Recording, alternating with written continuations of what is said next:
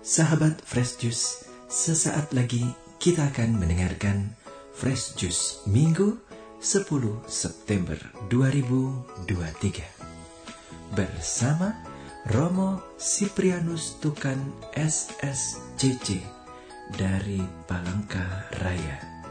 Selamat mendengarkan.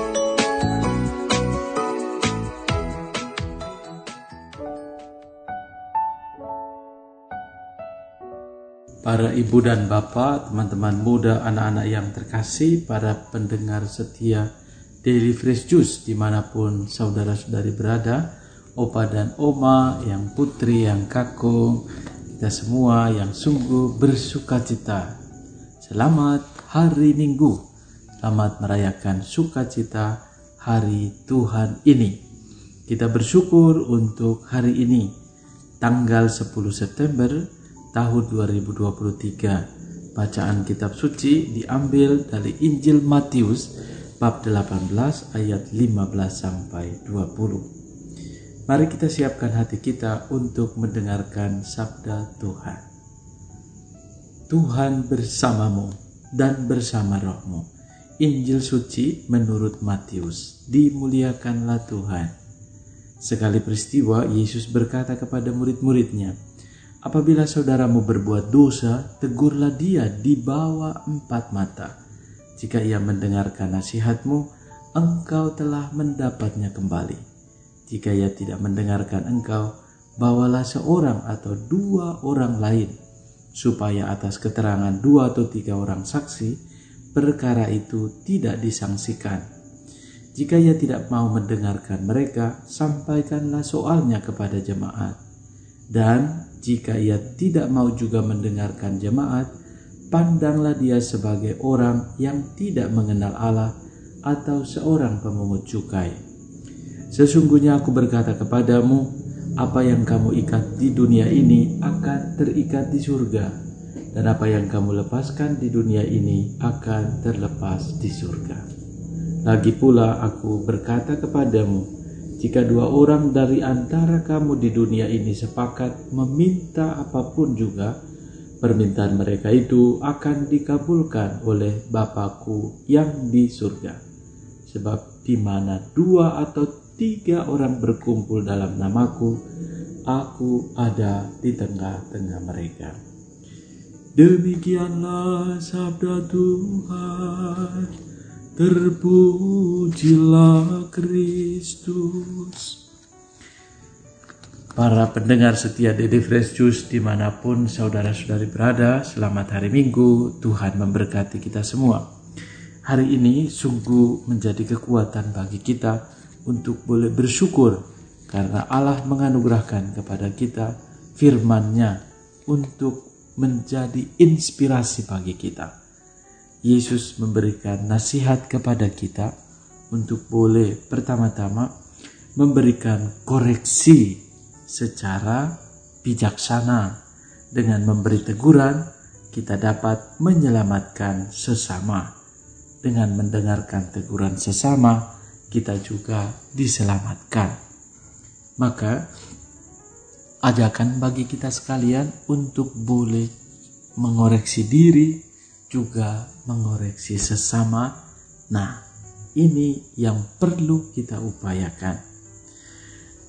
Saya mengalami di dalam pengalaman hidup sebagai seorang uh, calon imam sebelum menjadi imam dan bahkan pada saat masih bertugas di Skolastika Yogyakarta di Formasio Eh, pendidikan para calon imam ada satu sesi atau juga kesempatan kita menyebutnya sebagai koreksio fraterna. Koreksio fraterna itu koreksi yang dilandaskan atas dasar persaudaraan.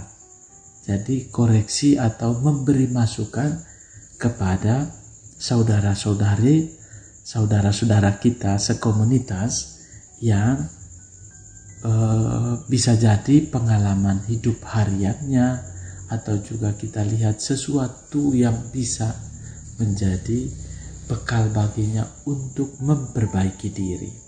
Dan itu cara yang dilakukan dengan cara yang bijaksana.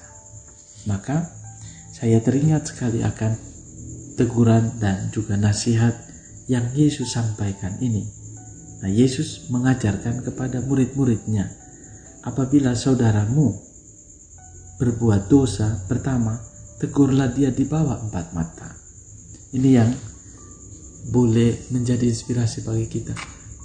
Pilihan cara untuk menegur seseorang ini menjadi kekuatan untuk bisa membantu seseorang itu berubah.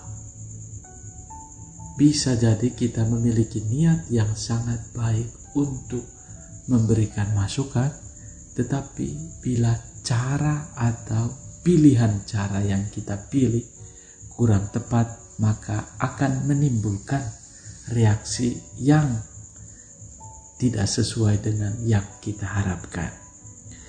Maka bagi saya juga inspirasi dari Yesus sendiri yang mengajak kita. Pertama, tegurlah dia di bawah empat mata. Ini adalah salah satu pilihan cara. Dan Yesus katakan, yang kedua, jika ia mendengarkan nasihatmu, engkau telah mendapatnya kembali. Dan lihatlah, Yesus tidak kehilangan akal. Dia membicara jalan lain. Jika ia tidak mendengarkan engkau, bawalah seorang atau dua orang lain supaya atas keterangan dua atau tiga orang saksi perkara itu tidak disangsikan. Yesus juga mengajarkan kepada kita untuk memiliki pilihan cara yang lain juga. Atau dengan kata lain kita menemukan pilihan cara yang bijaksana.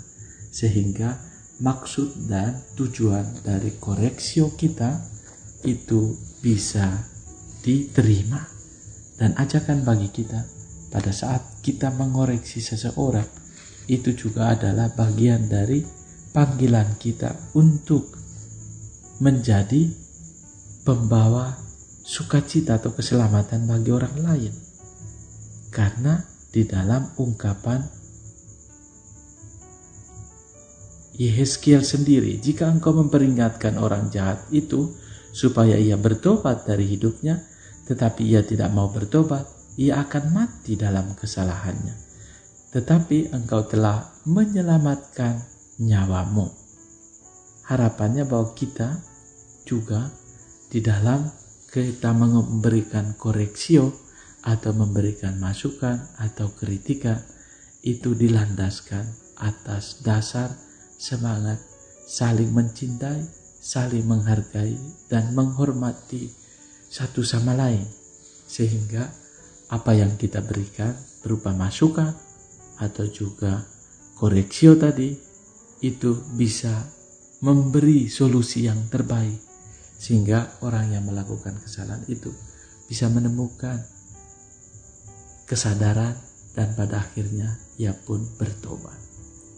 Maka boleh menjadi kesempatan bagi kita untuk merenungkan firman ini pertama-tama. Yesus mendidik para muridnya, mendidik kita sekalian untuk pertama punya tanggung jawab moral terhadap orang lain sebagai wujud cinta sesama, cinta kepada orang lain kepada sesama.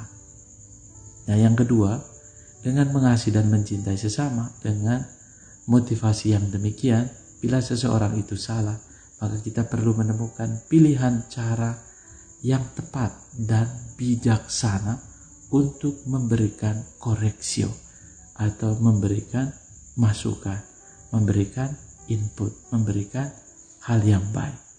Dilandaskan atas dasar cinta dan menghargai serta menghormati. Karena kalau tidak sering kali pilihan cara yang kita pilih itu kalau keliru, maka yang ada adalah membela diri, mempertahankan diri.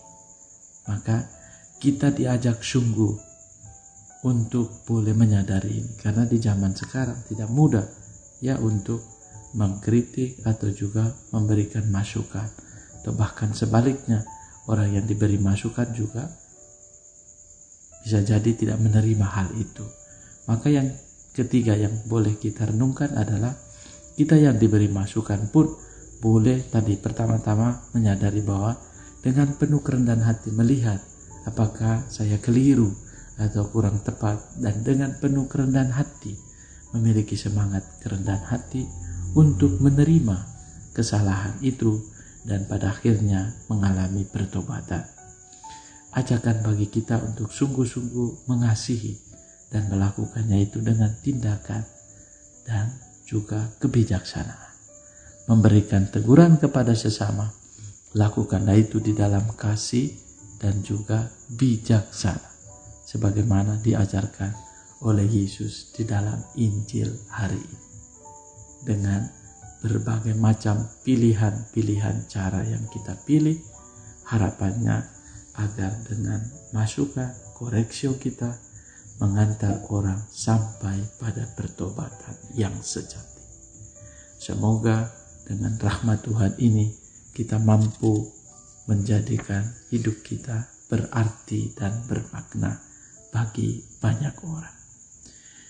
Allah yang Maha Rahim memberikan kekuatan bagi kita sekalian, juga meneguhkan kita untuk semakin menyadari bahwa kita punya tanggung jawab untuk memberikan masukan atas dasar kasih kepada orang lain, namun juga dengan penuh kerendahan hati belajar untuk menerima masukan dan juga kritikan dari orang lain.